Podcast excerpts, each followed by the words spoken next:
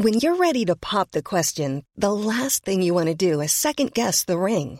At Bluenile.com, you can design a one of a kind ring with the ease and convenience of shopping online. Choose your diamond and setting. When you find the one, you'll get it delivered right to your door. Go to Bluenile.com and use promo code LISTEN to get $50 off your purchase of $500 or more. That's code LISTEN at Bluenile.com for $50 off your purchase. Bluenile.com code LISTEN. Hey, I'm Ryan Reynolds. Recently, I asked Mint Mobile's legal team if big wireless companies are allowed to raise prices due to inflation. They said yes. And then when I asked if raising prices technically violates those onerous two year contracts, they said, What the f are you talking about, you insane Hollywood ass? F- So to recap, we're cutting the price of Mint Unlimited from $30 a month to just $15 a month. Give it a try at mintmobile.com slash switch. $45 upfront for three months plus taxes and fees. Promo for new customers for limited time. Unlimited more than 40 gigabytes per month. Slows. Full terms at mintmobile.com.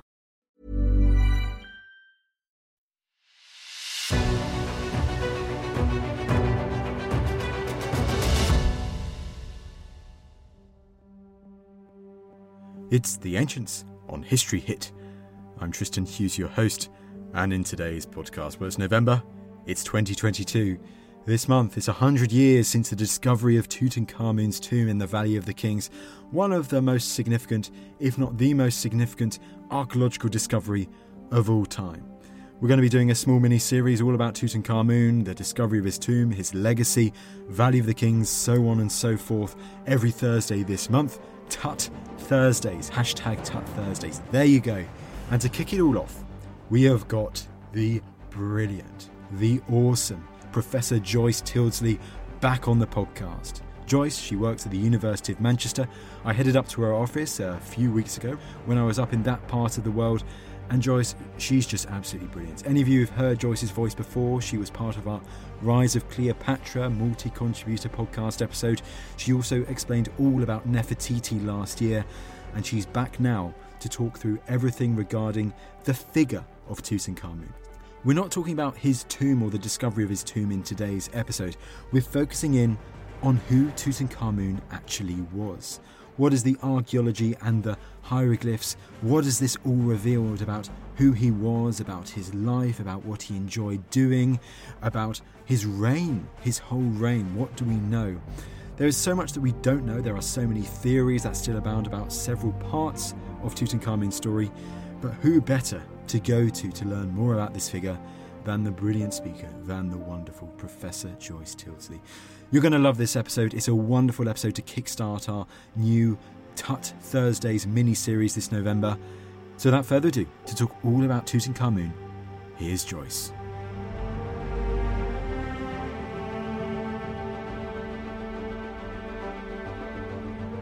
Joyce, it is great to have you back on the podcast today. Thank you for inviting me. It's great to be here. And it's wonderful to be doing it in person. We've had you on the podcast before to talk about Nefertiti, and you also starred in the podcast multi contributor one about the rise of Cleopatra. And now, Tutankhamun 2022. It's a big year in the story of Tutankhamun, isn't it? But the actual figure of Tutankhamun, although his name is so well known, is he a pharaoh still shrouded in quite a lot of mystery? He is a pharaoh shrouded in mystery. Having said that, lots of the pharaohs are actually shrouded in mystery. And we know their names, but we don't actually know a great deal about them. So even if you go right back to the beginning of Egyptian history and you think of like the great pyramid builder, Khufu, actually we know very, very little about him apart from the fact he built a great pyramid. Ramesses II, after Tutankhamun, we know quite a bit about, but again, there's still a lot missing. So, yes, he's a man of mystery, Tutankhamun, but this isn't unusual. We shouldn't think there's anything sinister or strange about it, that we don't know a great deal about him. And because there is quite a lot of debate, mystery surrounding this figure, are there also quite a few misunderstandings too? There are misunderstandings about Tutankhamun, but we're not really sure what are the misunderstandings and the misinterpretation and what the truth is. What there are with Tutankhamun is a lot of theories. A lot of experts have different theories or slightly different theories that they interpret the same evidence in different ways. So, depending on whose book you're reading, you will read a different account of Tutankhamun. Now, I think this is great because I love it. It means that readers can make their own mind up. You can't just read one book and have the definitive Tutankhamun, but you can maybe read two or three or watch two or three documentaries. You'll get different views of it, and then you can form your own opinion on it. And that to me is the joy and the beauty of Egyptology is that everybody can join in and have an opinion on it. But I do know, I understand that for some people this is quite frustrating that we have so many gaps that we have to fill in with deductions and speculative guesses. And so, as an Egyptologist, that sounds great, all the theories then, and with all these various people putting forward these different theories. But to create these theories, what types of sources do you have available when you're trying to look at the life of Tutankhamun? Well, we have some texts, but not as many as we'd like. And we don't have texts really from his earlier years at all. But by the time he becomes king, he's putting up texts. But the trouble is, they're quite formulaic. The buildings that they went on aren't necessarily there, so we've got fragments of these texts. And we don't have anything like a personal history, so we don't have anything that tells us, for example, who his parents were, which would be quite interesting, or if he had children who survived, that sort of thing is, is completely missing. But we do know from his surviving texts that he saw himself as a, a restorer king, as a traditional king of Egypt, and we, we have that. In addition to texts, we have archaeology in its broadest sense, which is everything from surviving monuments to little tiny domestic goods that you might find in the remains of a city. And we particularly we have the city of Amarna, which is where he was brought up, and we have the cities of Thebes and Memphis, which are surviving less well than Amarna. And then, of course, for Tutankhamun, we have his tomb, and that has an awful lot of information in there in the form of grave goods. Not really much written material. It's one of the sad things about Tutankhamun's tomb that actually Egyptologists were quite disappointed when it was opened up, that there was all this fantastic gold, which is great, but they were really hoping for a library as well and a diary maybe. today I did this and today I did that, and my parents are. And there was none of that. The, the writings in the tomb is very formulaic again, you know, prayers and things like that. So it doesn't really enhance our knowledge of his period. And we have to take all this evidence and we have to fit it together. And when we've done that, it quite often gives us different scenarios and then we have to pick which we think is the most likely one. Because the objects in his tomb, there are more than 5,000, aren't there? Yes. Ranging from like his dead children to his underwear to his toys. Yes, absolutely. And a lot of them haven't been studied because there are so many. I mean, obviously, Howard Carter, I think, did a very good job in trying to conserve them with the skills available to him at the time. But basically, he took them out of the tomb, did some conservation work, and sent them to the Cairo Museum and the Cairo Museum has guarded them but hasn't been able to study everything in the detail that we would like it to be studied. So there are some aspects of his tomb that are studied. For example, his chariots have been studied, the games boards have been studied, but not everything has yet been studied. So there's probably still a lot of information still to be gleaned from what we have.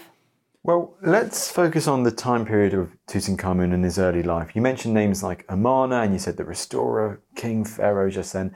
So, set the context. When are we talking about in ancient Egyptian history, just before Tutankhamun comes to the throne? And what is ancient Egypt looking like at this point? Dates in ancient Egypt are really difficult, and this is not just an excuse for me to be a bit waffly about the dates, but it's hard to tie them into our calendar dates, which is why Egyptologists tend to say like year two of Tutankhamun, year three of Tutankhamun.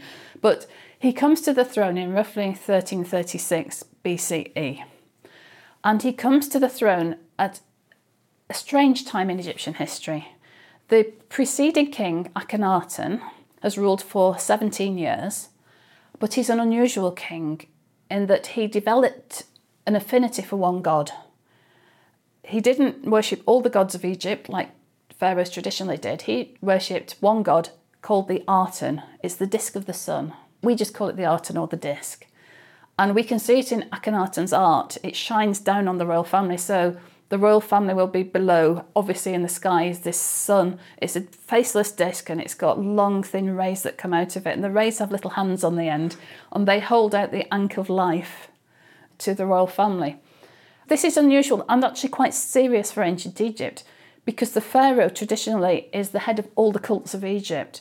So he is responsible for maintaining the cults. And of course, the Egyptians, they're a polytheistic people. They absolutely believe in these gods. And the worry is if you have a pharaoh who suddenly turns his back on many of the gods and just worships one god, is this going to cause problems in Egypt? Is it going to cause chaos? Will the rejected gods turn their back on Egypt and punish them maybe? Who didn't know. So this isn't just a theological happening. It's actually a really serious issue that could potentially threaten the well-being of Egypt. I think it shows us that Akhenaten must have been a very determined character. So he did this, he went this route. He dedicated himself to one god and he built a new city to worship this god in. the city, today we call it Amarna, and it's in Middle Egypt, so it's halfway between the two traditional capitals, which would be Thebes in the south, which is modern Luxor, and Memphis in the north, which is just outside modern Cairo. So that is where Tutankhamun was almost certainly born and raised at this new city of Amarna. So he was brought up in a very new city. It had hardly been there. Sparkling tile work, you know, really new, clean, modern garden city. But he didn't, when he came to the throne, he didn't maintain this new religion. He changed it back to the old one. This is a blip. It's a blip in Egyptian history of about 20 years. How interesting. So he's actually raised in this new radical Egyptian system, but he does change it. And we'll get back to that Yes, in a yes. bit.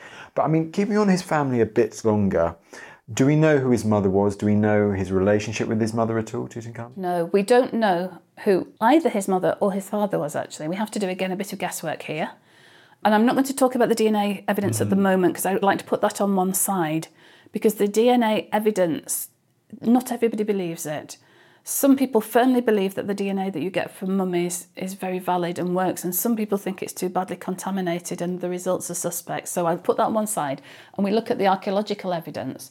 What we can see, and we know this from his tomb, it's a kind of circular story. We didn't realise until his tomb was discovered that Tutankhamun was very young when he died. And he was only about 18 years old because we have his body, we can see that. And we know it's him because he's in his own tomb and he's not been disturbed. One of the few facts that we can be clear of that he dies at about 18, 19 years of age. This suggests that he came to the throne quite young. We have wine jars in his tomb and they're dated by his year dates, and the highest year date that names him is year 9. There's also a year 10 wine jar. So, assuming that these wine jars were filled during his reign, which seems very likely, then we can see that he was on the throne for about 10 years. So, from this, we can deduce that he came to the throne at about eight years of age. So, going back to your question, the fact that he came to the throne at about eight years of age indicates that he didn't marry his way into the royal family or he didn't take the throne of Egypt in any way. He actually inherited it. We would love his tomb to tell us who inherited it from, but of course it doesn't. So we have to look at who was around. The obvious candidate is Akhenaten, who's been on the throne for 17 years before he dies, and his wife, Nefertiti. So ideally, we would say, well, it's a natural succession. Akhenaten and Nefertiti, their son Tutankhamun, inherits. But there is another individual around at this time whose name is Smenkhare, and there are quite good archaeological evidence to suggest that he married the eldest daughter of Akhenaten and Nefertiti. So who is Smenkhare, by the way? Smenkhare just pops up towards the end of Akhenaten's reign, at about the same time that Tutankhamun pops up. There are several possibilities. You might wonder why I'm saying that these sons pop up, yet I'm being quite confident in talking about daughters. Hmm. We know that Akhenaten and Nefertiti had six daughters because they appear on their monuments. They're shown and they're named. But the convention at this time in 18th dynasty Egypt is that you will show your daughters if you're a king, you don't show your sons. Hmm. Because the kings, I think, it's not explained why this happened, but presumably the daughters kind of will always be part of your family, will always be very supportive and protective, and that's one family group. Whereas the sons are potential kings and they will eventually have their own monuments, but you don't put them onto your monuments. So there's nothing sinister in the fact that neither Tutankhamun or Smenkhare's children appear on the monuments, while the six princesses do appear on the monuments. But suddenly, towards the end of Akhenaten's reign, these two characters, Tutankhamun and Smenkhare, pop up. Smenkhare seems to be the older, and there's evidence that he marries the eldest daughter of Akhenaten and Nefertiti, who might well be his sister or half sister. Tutankhamun marries the third princess, Ankhesenpaaten, who might well be his sister or half sister. I always wonder actually whether there wasn't a third prince who popped up between Smenkhare and Tutankhamun and married the second daughter. It would make neat sense. But if there was, he died young and she died young too. So we're in a position where towards the end of Akhenaten's reign, we know that there is someone called Smenkhare married to the eldest Amarna princess, and it's generally assumed that this Smenkhare was Akhenaten's intended heir and that before Smenkhare had his own heirs, Tutankhamun, possibly his brother, would be his heir.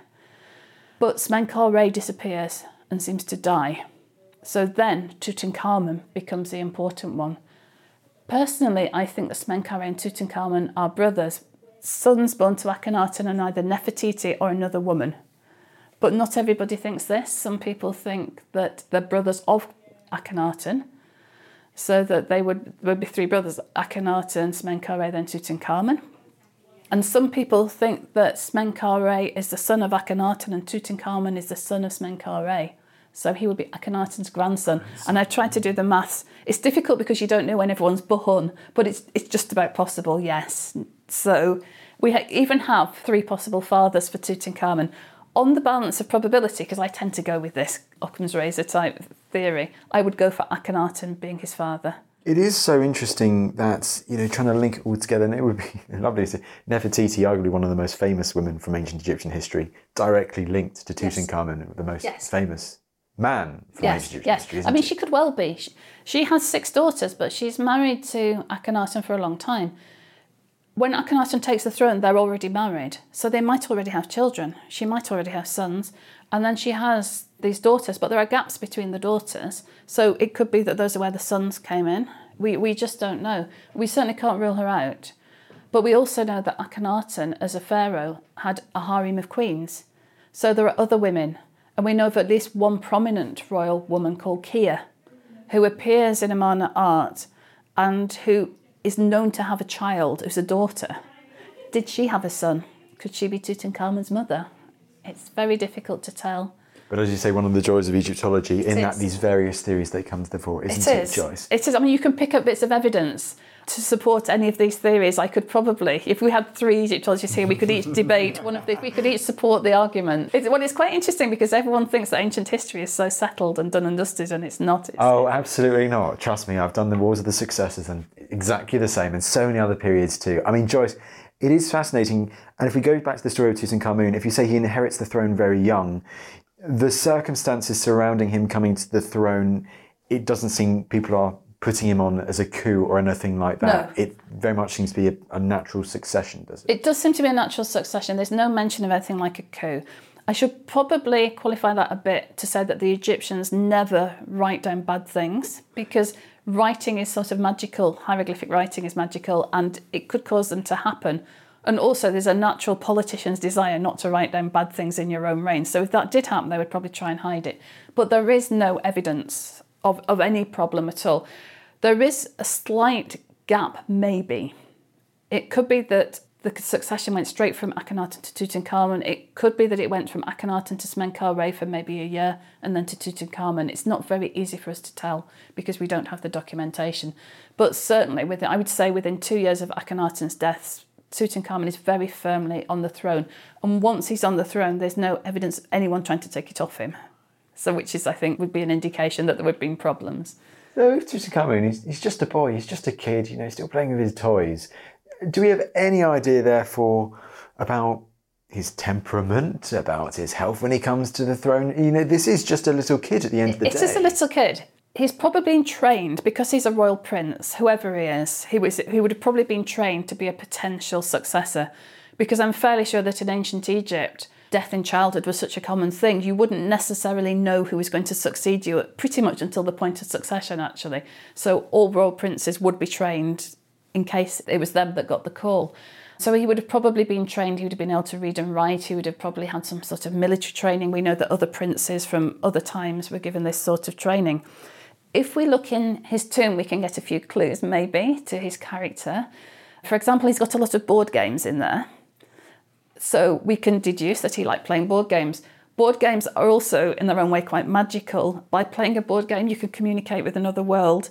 So they can be connected with death and the passage into the afterlife as well. We sometimes see images of people playing board games on tomb walls with no opponent, and it's almost as if they're playing death. The famous decorated tomb of Queen Nefertari, there's a picture of her in there playing a board game with no opponent. So it's part of the funeral ritual, but he has so many that it suggests that this is what he likes doing. On the other hand, he's got very few musical instruments, and the ones he has are kind of connected. Like he's got two trumpets, but they're army equipment rather than musical. So he's probably pushing it too far. But you know, I like to think yes, he enjoyed a board game, but he wasn't particularly musical. We've got a lot of his clothes as a child. which I think is very interesting because it suggests that from the point of which he became king, we haven't got baby clothes, but certainly we've got the clothes that would fit an eight year old child. It suggests that these have been saved which would suggest that there's something about them that you save a king's clothes because they would have been very, very expensive. And the normal practice in a normal Egyptian house was a garment would be worn till it literally fell apart and it would be used as patching or it become bedding or used as a towel and or used in mummification to make bandages. So the fact that his clothes are all saved, first of all, shows how really rich he is, which we, we knew anyway. But also, maybe they have some sort of magical powers that they can't be passed on. So maybe this would have happened to all kings because, of course, Tutankhamun's is the only intact tomb. We can't compare it to anything else. But maybe once you become king, your garments are sacred. We know that the clothes that the statues of the god wore were also extremely valuable, so maybe a king's clothes are the same. Anyway, whatever the reason, we have all these children's clothes for Tutankhamun, and we can see that he actually had quite bright, colourful, decorated clothes, which comes as a bit of a surprise because if you look at tomb walls, you see everybody wearing white, don't you? White sparkly garments and some jewellery, but his actual clothes are not. They're embroidered, they've got spangly sequins sewn on them, and they're colourful. So he wore those. Which is the dyes, getting the dyes, of course. I guess if there's purple or whatever, you know, it, it emphasises your Yes, wealth. very expensive. Linen isn't easy to dye either. It's a difficult thing to do. And embroidery, most Egyptian clothes aren't embroidered. They don't go in for this sort of, of fancy clothing. It's, it's quite simple. Sewing is not a great skill in ancient Egypt. But for, for the king's wardrobe, it is. And he has all, all this clothes. We can see this. We can see that when he was a little boy, he wore earrings, which for an 18th dynasty man, the grown up men didn't wear earrings, but children did. So you would take your earrings out as you grew up, possibly when he became king or, or shortly after. And that's very interesting because his death mask also had holes for pierced ears, but they were covered up. So whether that was his death mask as a child and then it was adapted from being an adult, or whether, as has been suggested, it was for somebody who did have pierced earrings and was borrowed and was given to him and they were covered up, we can't tell, but it's interesting. It's fascinating to actually have the clothes of this young kid when he came to the throne, still surviving. But of course, at the end of the day, he is still a child when he ascends the throne. Do we know of any prominent figures, these advisors that would have surrounded him, that we know surrounded him during his tenure? Yes, we know of several prominent advisors, included amongst which have to be his eventual successor, Ay, and successor after that, Horemheb, who was actually Tutankhamun's heir, but actually didn't inherit the throne from Tutankhamun. It's obvious because he was eight years old and because, as we've said, he was born at Amarna. He had really no knowledge of traditional Egypt. He only knew Amarna life. So for him to do what he did, to come to the throne and restore the traditional gods of Egypt, he's clearly being guided by someone. We also know he had a nurse, Maya, she's called. We've got her tomb at Saqqara in northern Egypt.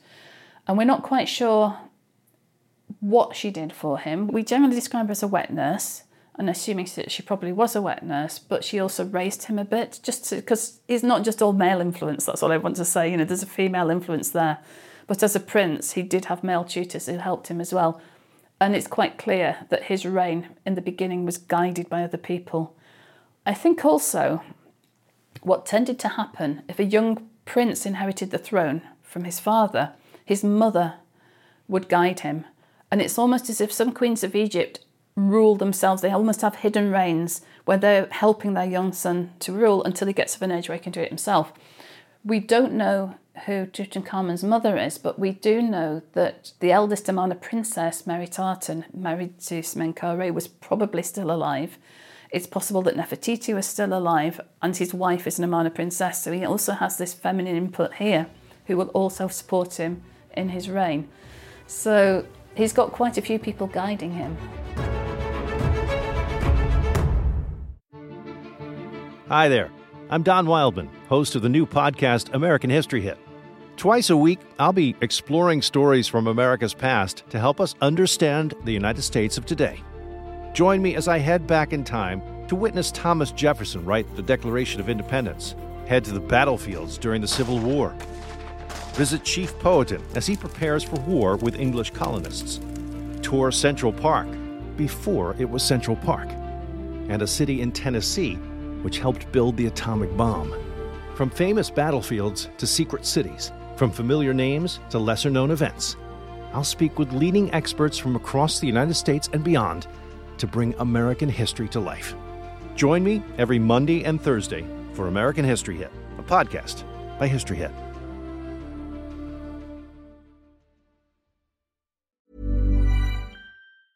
Hey, I'm Ryan Reynolds. Recently, I asked Mint Mobile's legal team if big wireless companies are allowed to raise prices due to inflation. They said yes. And then when I asked if raising prices technically violates those onerous two year contracts, they said, What the f are you talking about, you insane Hollywood ass? F- So to recap, we're cutting the price of Mint Unlimited from $30 a month to just $15 a month. Give it a try at mintmobile.com slash switch. $45 upfront for three months plus taxes and fees. Promo rate for new customers for limited time. Unlimited more than 40 gigabytes per month. Slows. Full terms at mintmobile.com. There's never been a faster or easier way to start your weight loss journey than with PlushCare. PlushCare accepts most insurance plans and gives you online access to board-certified physicians who can prescribe FDA-approved weight loss medications like Wegovy and Zepbound for those who qualify. Take charge of your health and speak with a board-certified physician about a weight loss plan that's right for you. Get started today at plushcare.com slash weight loss. That's plushcare.com slash weight loss. plushcare.com slash weight loss. Quality sleep is essential. That's why the Sleep Number Smart Bed is designed for your ever evolving sleep needs. Need a bed that's firmer or softer on either side? Helps you sleep at a comfortable temperature? Sleep Number Smart Beds let you individualize your comfort so you sleep better together. JD Power ranks Sleep Number number 1 in customer satisfaction with mattresses purchased in-store. And now, save 50% on the Sleep Number limited edition Smart Bed for a limited time. For JD Power 2023 award information, visit jdpower.com/awards. Only at a Sleep Number store or sleepnumber.com.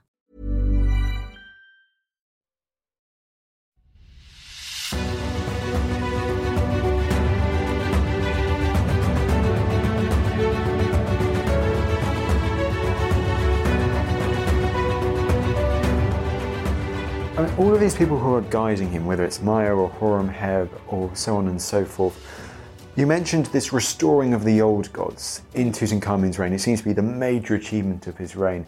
Do we have any ideas of how Tutankhamun and his advisors, how they went about doing this, achieving this? Yes, the restoration of the old ways was, I think, in many ways very, very simple. They left Amarna and they moved back to the traditional cities. So Memphis and Thebes flourished again. I mean, they'd never closed down. It's one of the odd things about the Amarna period that we're so focused on Amarna city and we have relative large amount of archaeological evidence from there that we tend to not know what's happening outside Amarna. But presumably, Memphis and Thebes continued much as they had done before, but without the main temples hmm. flourishing. He reopened these main temples throughout the land and he went around restoring them. Restoration for an Egyptian king is a really good thing. It shows that you're friends with the gods. The gods crave this sort of restoration. They like things being put back as they were. So it's a really good thing to do because it shows his people that he's effective, but it also shows the gods that he's effective as well. And even the art style, which changed under Akhenaten, it had to change because it had to reflect the new god. So it changed in uh, composition in that the new god was in the sky, whereas traditionally gods are on earth or on the same plane, at least as the kings that they're talking to or serving or whatever. So that was put back to how it was, but also figures had become elongated and Akhenaten was depicted in a very exaggerated style. This moved largely back to the traditional Egyptian art again. So that changes as well. And yes, it must have been an amazing thing to do because for the Egyptian people who'd been told that they had to worship one god and then suddenly to have the old gods put back again. I think for most people, the peasants who lived in the villages, they probably didn't notice much difference because they're not really involved in state religion. But for the elite who surround the king, this would be a really important thing. I think particularly for them, one of the problems with Akhenaten's religion is it's very much focused on the king and it's been seen as a way almost of worshipping the royal family. It didn't offer an afterlife to anybody else because Osiris, the god of the dead, had gone with the other gods. So the elite during Akhenaten's reign, when they died, would just be trapped in their tombs and maybe allowed to haunt the Aten temple, which wasn't very satisfactory. Tutankhamun comes along, puts Osiris back in his right place as god of the dead, and suddenly the elite can once again look forward to an afterlife in the field of reeds. And, uh, you know, it must have been very, very popular, I would think. I mean, the popularity of it, absolutely. And in regards to Tutankhamun himself, with this restoration of the old ways, from the archaeological evidence that we have surviving from these temples that are reopened, do we have any idea if Tutankhamun himself preferred any of the old gods, aligned himself closely with any particular of these gods? Tutankhamun does seem to be particularly dedicated to Amun, the Right. god Amun of Thebes. That might be, though, because we're getting our evidence from Thebes, because it's quite clear that as a king, you would worship the local god. So if you were a king and you went to Memphis, you would show your devotion to Ptah. Or Apis, maybe, or one of the two? Yeah, the main god would be Ptah, but yes, but that cult, that group, that family group of people, and if you went to other places, it would be the local gods. So a lot of evidence comes from Thebes. Um, Amun and his family are worshipped at Thebes. So, but he changes his name, which is quite interesting because he wasn't born Tutankhamun. He was Tutankhaten after the old god, and he changed it to Tutankhamun, and it's not Tutankhamun, or you know that seems quite clear. And his wife changes her name. She changes it from Ankhesenpaaten to Ankesem Amun. So that I think is a very clear thing. It's emphasising who is actually the, the main head god, I'm guessing, isn't it? With Amun, who, Yeah. who's by this time god of the universe, Yes. creation, and everything. It's not Art anymore, it's Amun Yes. who's the head of Yes, it, and it's a, it's a reminder that things have changed, I think. The problem with Akhenaten's reign, it wasn't sustainable. It was so basically focused on him and his beliefs that when he wasn't there, it kind of all fell apart. It was a bit falling apart anyway. Amarna City was beautiful and it was built very quickly, but it was already crumbling and it was having to be rebuilt, even though they were only there for 17 years. So, really, going back to the old way was a sensible thing to do. It's an experiment that didn't really work. But it is interesting because, as we said, he could have had no knowledge of this. He was born at Amarna. He'd never experienced anything else. He would have been raised in the cult of the Aten, and he's being told to do this. He must have been. And it's also interesting because we have the odd image of him as a restoring king, and he looks, you know, about 40 years old, which clearly he's not. I mean, age doesn't matter in these. They're not portraits, they're representing what you want to be. But he doesn't look. We've fallen into the bad habit, I think, of regarding him as a boy king. And it's quite clear that he himself does not want to be regarded as a boy. He wants to be regarded as a king. I mean, that is so interesting. So I wanted to go on to that right now. And actually, now that you mention that Amun, you know, this god aligned with Tutankhamun, it makes sense given his name, doesn't it? Yeah. And let's keep on Thebes because Karnak, Mighty Temple Complex, you do have a statue of Tutankhamun surviving, do you? And he does quite look adolescent in how he's depicted in that statue. Yes, they do. But we also have one at Luxor where he and his wife are together and they're depicted as the god Amun and his wife Mut. So we have all sorts of examples. It depends what you want to show. As a king, as an, a mature king, you might be depicted as a child with the gods. Or as a young king, you might be depicted as an adult with a completely adult body. Because Egyptian statuary is not portraiture, it's very much showing the propaganda that the king wants to convey. And we make a big mistake if we try and imagine that people look like the statues because they didn't necessarily. They might have done a bit, but basically it's supposed to inspire the people, inspire the gods. So you might want to appear as a young king. We have a beautiful head of Tutankhamun as a young king, as a young man, again coming out of a lotus leaf that came out of his tomb. And that's equating him with the young sun god emerging from a lotus at the beginning of creation. He appears in different guises. That sounds very similar to how he's portrayed at Karnak as well, if it's with, related with the sun and everything like Yes. that. So it's, yeah. he doesn't want to be depicted as anything different. Hmm. I think he's very traditional. As you would be, wouldn't you? If you've just come from a religious experiment that hadn't really gone well, you would want to be very, very traditional in Yes, to get back in good favour and everything Yes. with the elite that was surrounding yes. you. Yes. If we focus a bit more on Tutankhamun now, and I want to talk about leisure. Do we know what he'd like to do? You mentioned board games already, but from the archaeology that we have surviving about Tutankhamun, the objects from the tomb or other sources alongside that, do we know what other things he'd like to do as pharaoh? It's an interesting question. Well, they're all interesting questions, but as with all the others, there's, a, a different aspect to it as well. Because there's a lot of debate over Tutankhamun, whether he had damage to his leg, which would give him mobility issues. His mummy has a damaged left foot, And it has been suggested that he might have had a club foot. But club feet, quite often, or not club feet, but the appearance of a club foot, appears in a mummy if you bandage the foot too tightly too soon. So again, we have divided experts, with some seeing Tutankhamun as basically a disabled pharaoh who can barely walk, and some seeing him as having no walking issues at all, nothing wrong with him. It's just his foot was damaged after death when he was bandaged. So depending on how you interpret it, depends how you see his life as a child as well. I think there's um, a lot of sticks in his tomb, and it's been argued that these are walking sticks, so they support the idea that he had mobility issues. But the stick in ancient Egypt is a symbol of authority. A lot of people carried sticks, a bit like as I imagine Edwardian and Victorian gentlemen used to carry sticks, didn't they? They just did, just habit. People don't do it these days, but they did. And from the stories we have, the fictional stories and so on, it seems that quite often people would whack other people with the sticks, lesser people. There's even a, a saying that the schoolboy's ear is on his back meaning that you beat the schoolboy so that he will learn properly, he'll listen to what you're saying.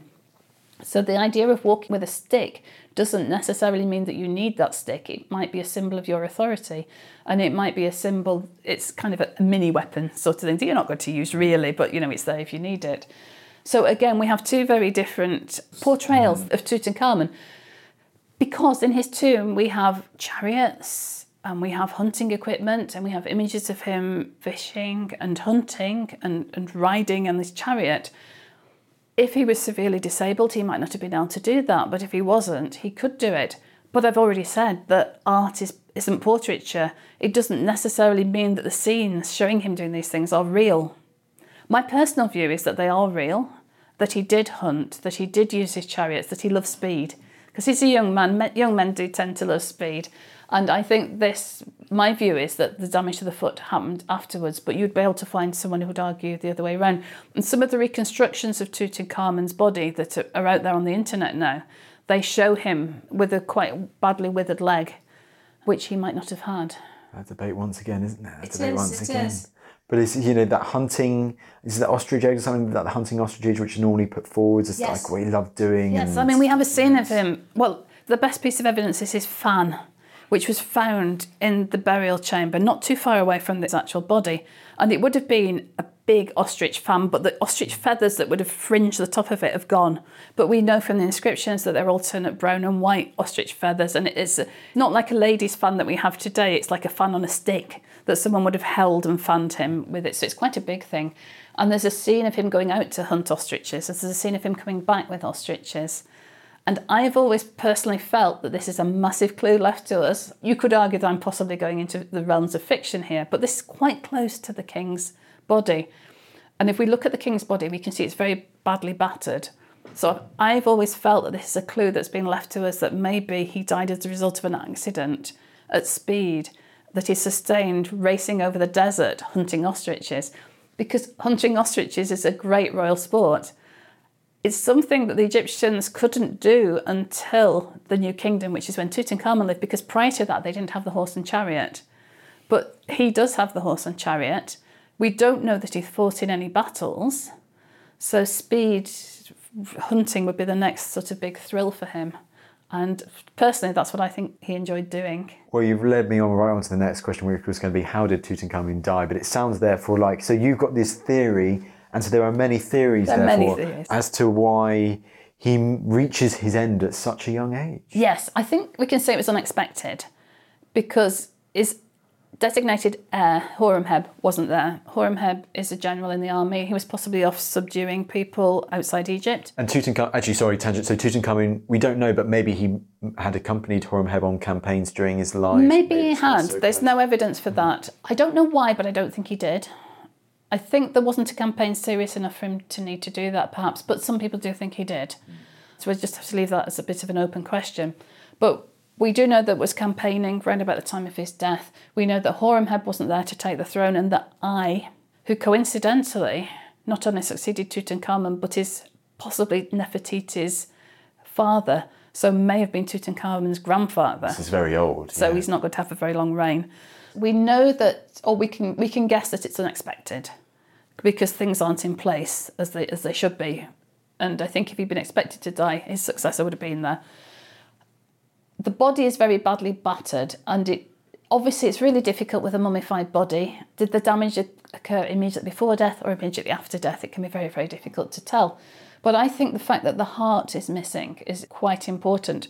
Normally, you would sew the heart back inside the body if it became detached because a dead Egyptian might need it in the afterlife. And Tutankhamun's heart isn't there, which suggests that it decayed before he got to the undertakers. And because of that, I think he died away from the palace in an accident. And I think this clue of the fan being close to his body, I like to think, well, I don't like to think of him dying, but if I do think of him dying, I think of him dying in an ostrich chase, maybe being trampled, being, you know, coming out of his chariot. So, what do we therefore know about the process itself when he's brought to the Valley of the Kings, the deceased king? Do we know much about how he was buried? It would have been difficult when he died because Akhenaten died at Amarna, we assume, and there hadn't been a royal burial for quite some time because Akhenaten had been on the throne for 17 years and Tutankhamun's got another 10, so it's been at least 27 years before there's been one, which is quite a long time in ancient Egypt. And there hadn't been a burial, a royal burial in the Valley of the Kings. We assume that his body was taken as quickly as possible to the undertakers, and he seems to have been mummified in pretty much the normal way. But we have to be careful here because the other royal mummies from the Valley of the Kings weren't found in their own tombs. They were taken from their tombs at the end of the New Kingdom and they were unwrapped and rewrapped. So their wrappings are not necessarily what the original undertakers would have put them in. And sometimes it's easy to say, well, the undertakers made a mistake because they didn't do this and they didn't do that. But actually, we have to allow for both natural changes in techniques and the fact that the mummies that we're looking at, that we're used to seeing, aren't in their genuine original condition. So having said that, seems to be a fairly standard mummification, but he's very badly battered. So there's damage to the rib cage, there's damage to the leg, he's got a broken leg. Obviously, the bandaging on the foot isn't right, the heart's missing. And when he's put in his coffin, he's absolutely coated in unguents, which is presumably part of the ritual, but these cause a lot of damage. In fact, while he's in his sarcophagus and coffins, they even seem to char the body, they react with the body, and there's a bit of charring going on there as well. So it means that his mummy was in far less good condition than we would have liked it to have been when it was recovered. How interesting, because I remember visiting that tomb not too long ago and seeing the pictures on the wall, that scene. Is it the scene from the Book of the Dead, if I'm not mistaken? Yes, he's being pulled across the desert. well, there's Ay on the right, and he's got the, the, the Oh yes, he's doing the opening of the mouth opening ceremony. of the mouth ceremony. That's it. Yes. I'm not an And expert. It seems yes, to be that in ancient Egypt, you, you're expected to bury your predecessor. So that if you do bury your predecessor, you're pretty much bound to be king, and that's what Ay is doing. But there's another scene where we can see him being pulled to the tomb, and he's being pulled by dignitaries. They're the elite who are pulling him. They're, I mean, we've just seen the royal funeral, and you can see how it becomes a real important state occasion. Obviously, this was the same thing.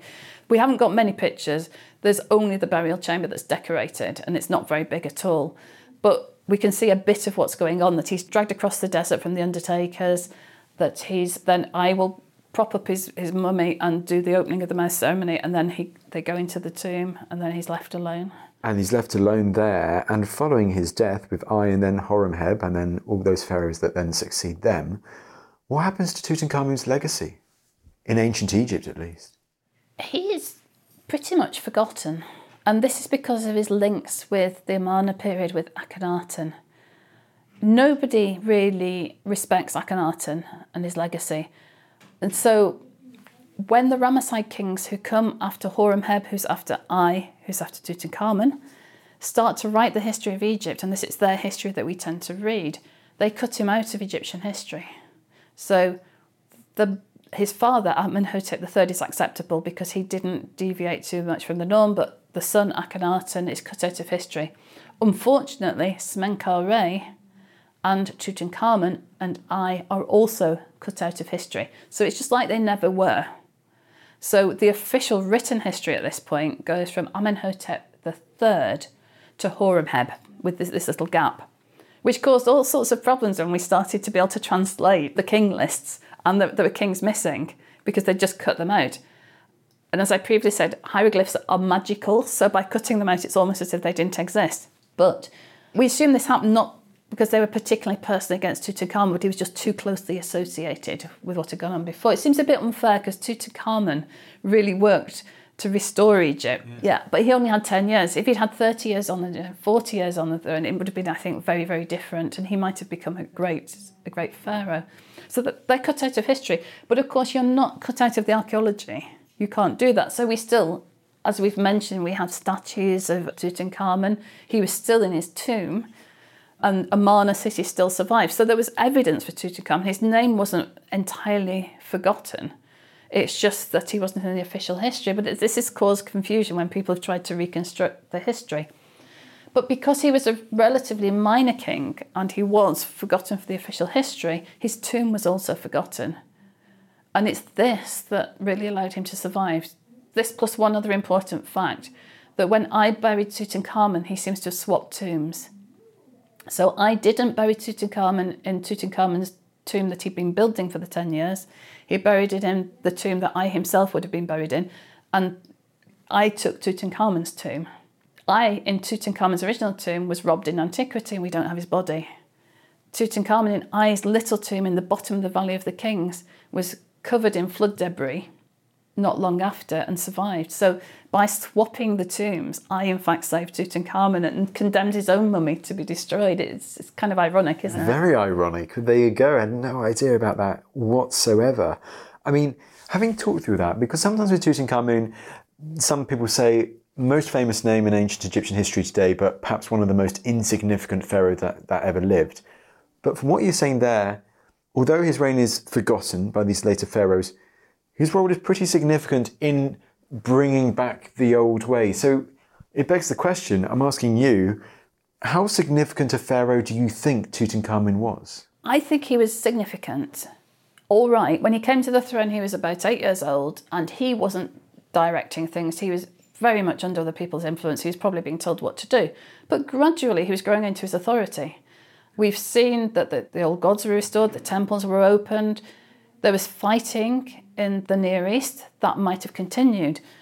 There's no reason why Tutankhamun couldn't have built an empire like the Ramesside kings did. It's just the fact he was cut off too soon. So I guess I would say he had potential, and it's sad for him that that potential was never met. Also, of course, he didn't have children that we know of to survive, and I think if he'd left a son who would promote his legacy, I think that's made a huge difference too. The fact he went back to Ay who was more strongly associated with Amarna and his links to Nefertiti and the royal family, possibly even than Tutankhamun, has done him no favours because it's easy to sandwich Ay uh, together with Akhenaten and you just kind of lose sight of Tutankhamun between the two. So there you go. It's, it's so interesting to hear that. I've learned so much more during this conversation and actual like into the actual significance of Tutankhamun and how history, ancient history, has damned him in many ways. So yes. it's good to be looking at the archaeology to learn so much more about that. Joyce, I could ask so many more questions. I will ask one slight tangent question before we completely wrap up, because we see normally with pharaohs they have two different names. So Tutankhamun, like Hatshepsut is one name, but she's also got a different cartouche as well. With Tutankhamun, did he also have a different? He has five names. Oh, he's got five. five they have five names, the kings of Egypt.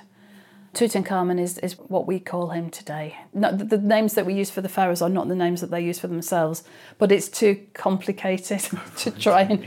We've, we've got into the habit, it's too complicated to try and reverse that. Now, the same way, I have to say that we say that he's in the 18th dynasty. He wouldn't have known that. They didn't have the dynasties either. This is a modern thing as well. So we are always looking at Tutankhamun through a slightly modern eyes, but I'm, I'm hoping this isn't blinding us to actually seeing him as a real person. It's, it's too easy with him, isn't it, to see him as just as a dead boy king. But actually, I think there's so much more to him than that. Well, absolutely. And in this year of all those years, you know, very important in the story of Tutankhamun and his discovery. Joyce, this has been absolutely brilliant. Last but not least, you've written a couple of books, and your most recent book on Tutankhamun is called it's called Tutankhamun Pharaoh Icon Enigma, and I try and explore the real Tutankhamun, not just the boy king persona. Fantastic. Well, Joyce, absolute pleasure and brilliant to have done it in person. And it all goes for me to say thank you so much for coming back on the podcast today. Oh, no, thank you for having me. Well, there you go. To kick off our new Tut Thursdays series this November, there was Professor Joyce Tyldesley talking you through what we know about the figure of Tutankhamun himself. I hope you enjoyed the episode. There is so much more to come. We're going to be talking about the discovery of his tomb, the Valley of the Kings, legacy, and so on and so forth. Last things from me before I let you go. You can, of course, help the Ancients podcast today. You can leave us a lovely rating on Apple Podcasts, on Spotify, wherever you get your podcasts from.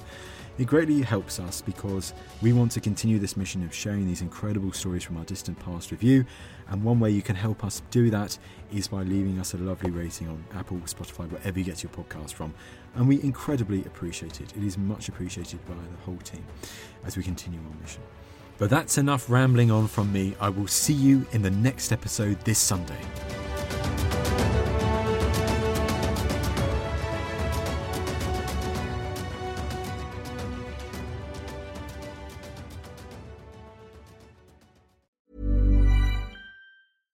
Small details are big surfaces. Tight corners are odd shapes. Flat, rounded, textured, or tall. Whatever your next project, there's a spray paint pattern that's just right. Because Rust-Oleum Custom Spray 5 in 1 gives you control with five different spray patterns. So you can tackle nooks, crannies, edges, and curves without worrying about drips, runs, uneven coverage, or anything else.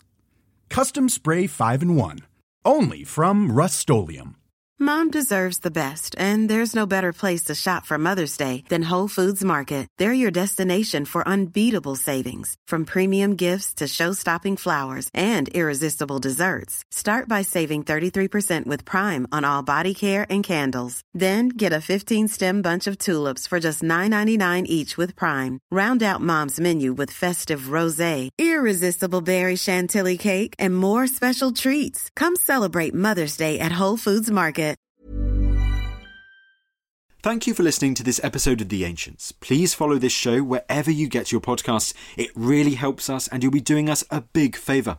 Don't forget, you can also listen to all of these podcasts ad-free and watch hundreds of documentaries when you subscribe at historyhit.com slash subscribe. As a special gift, you can also get your first three months for just £1 a month when you use code ANCIENTS at checkout.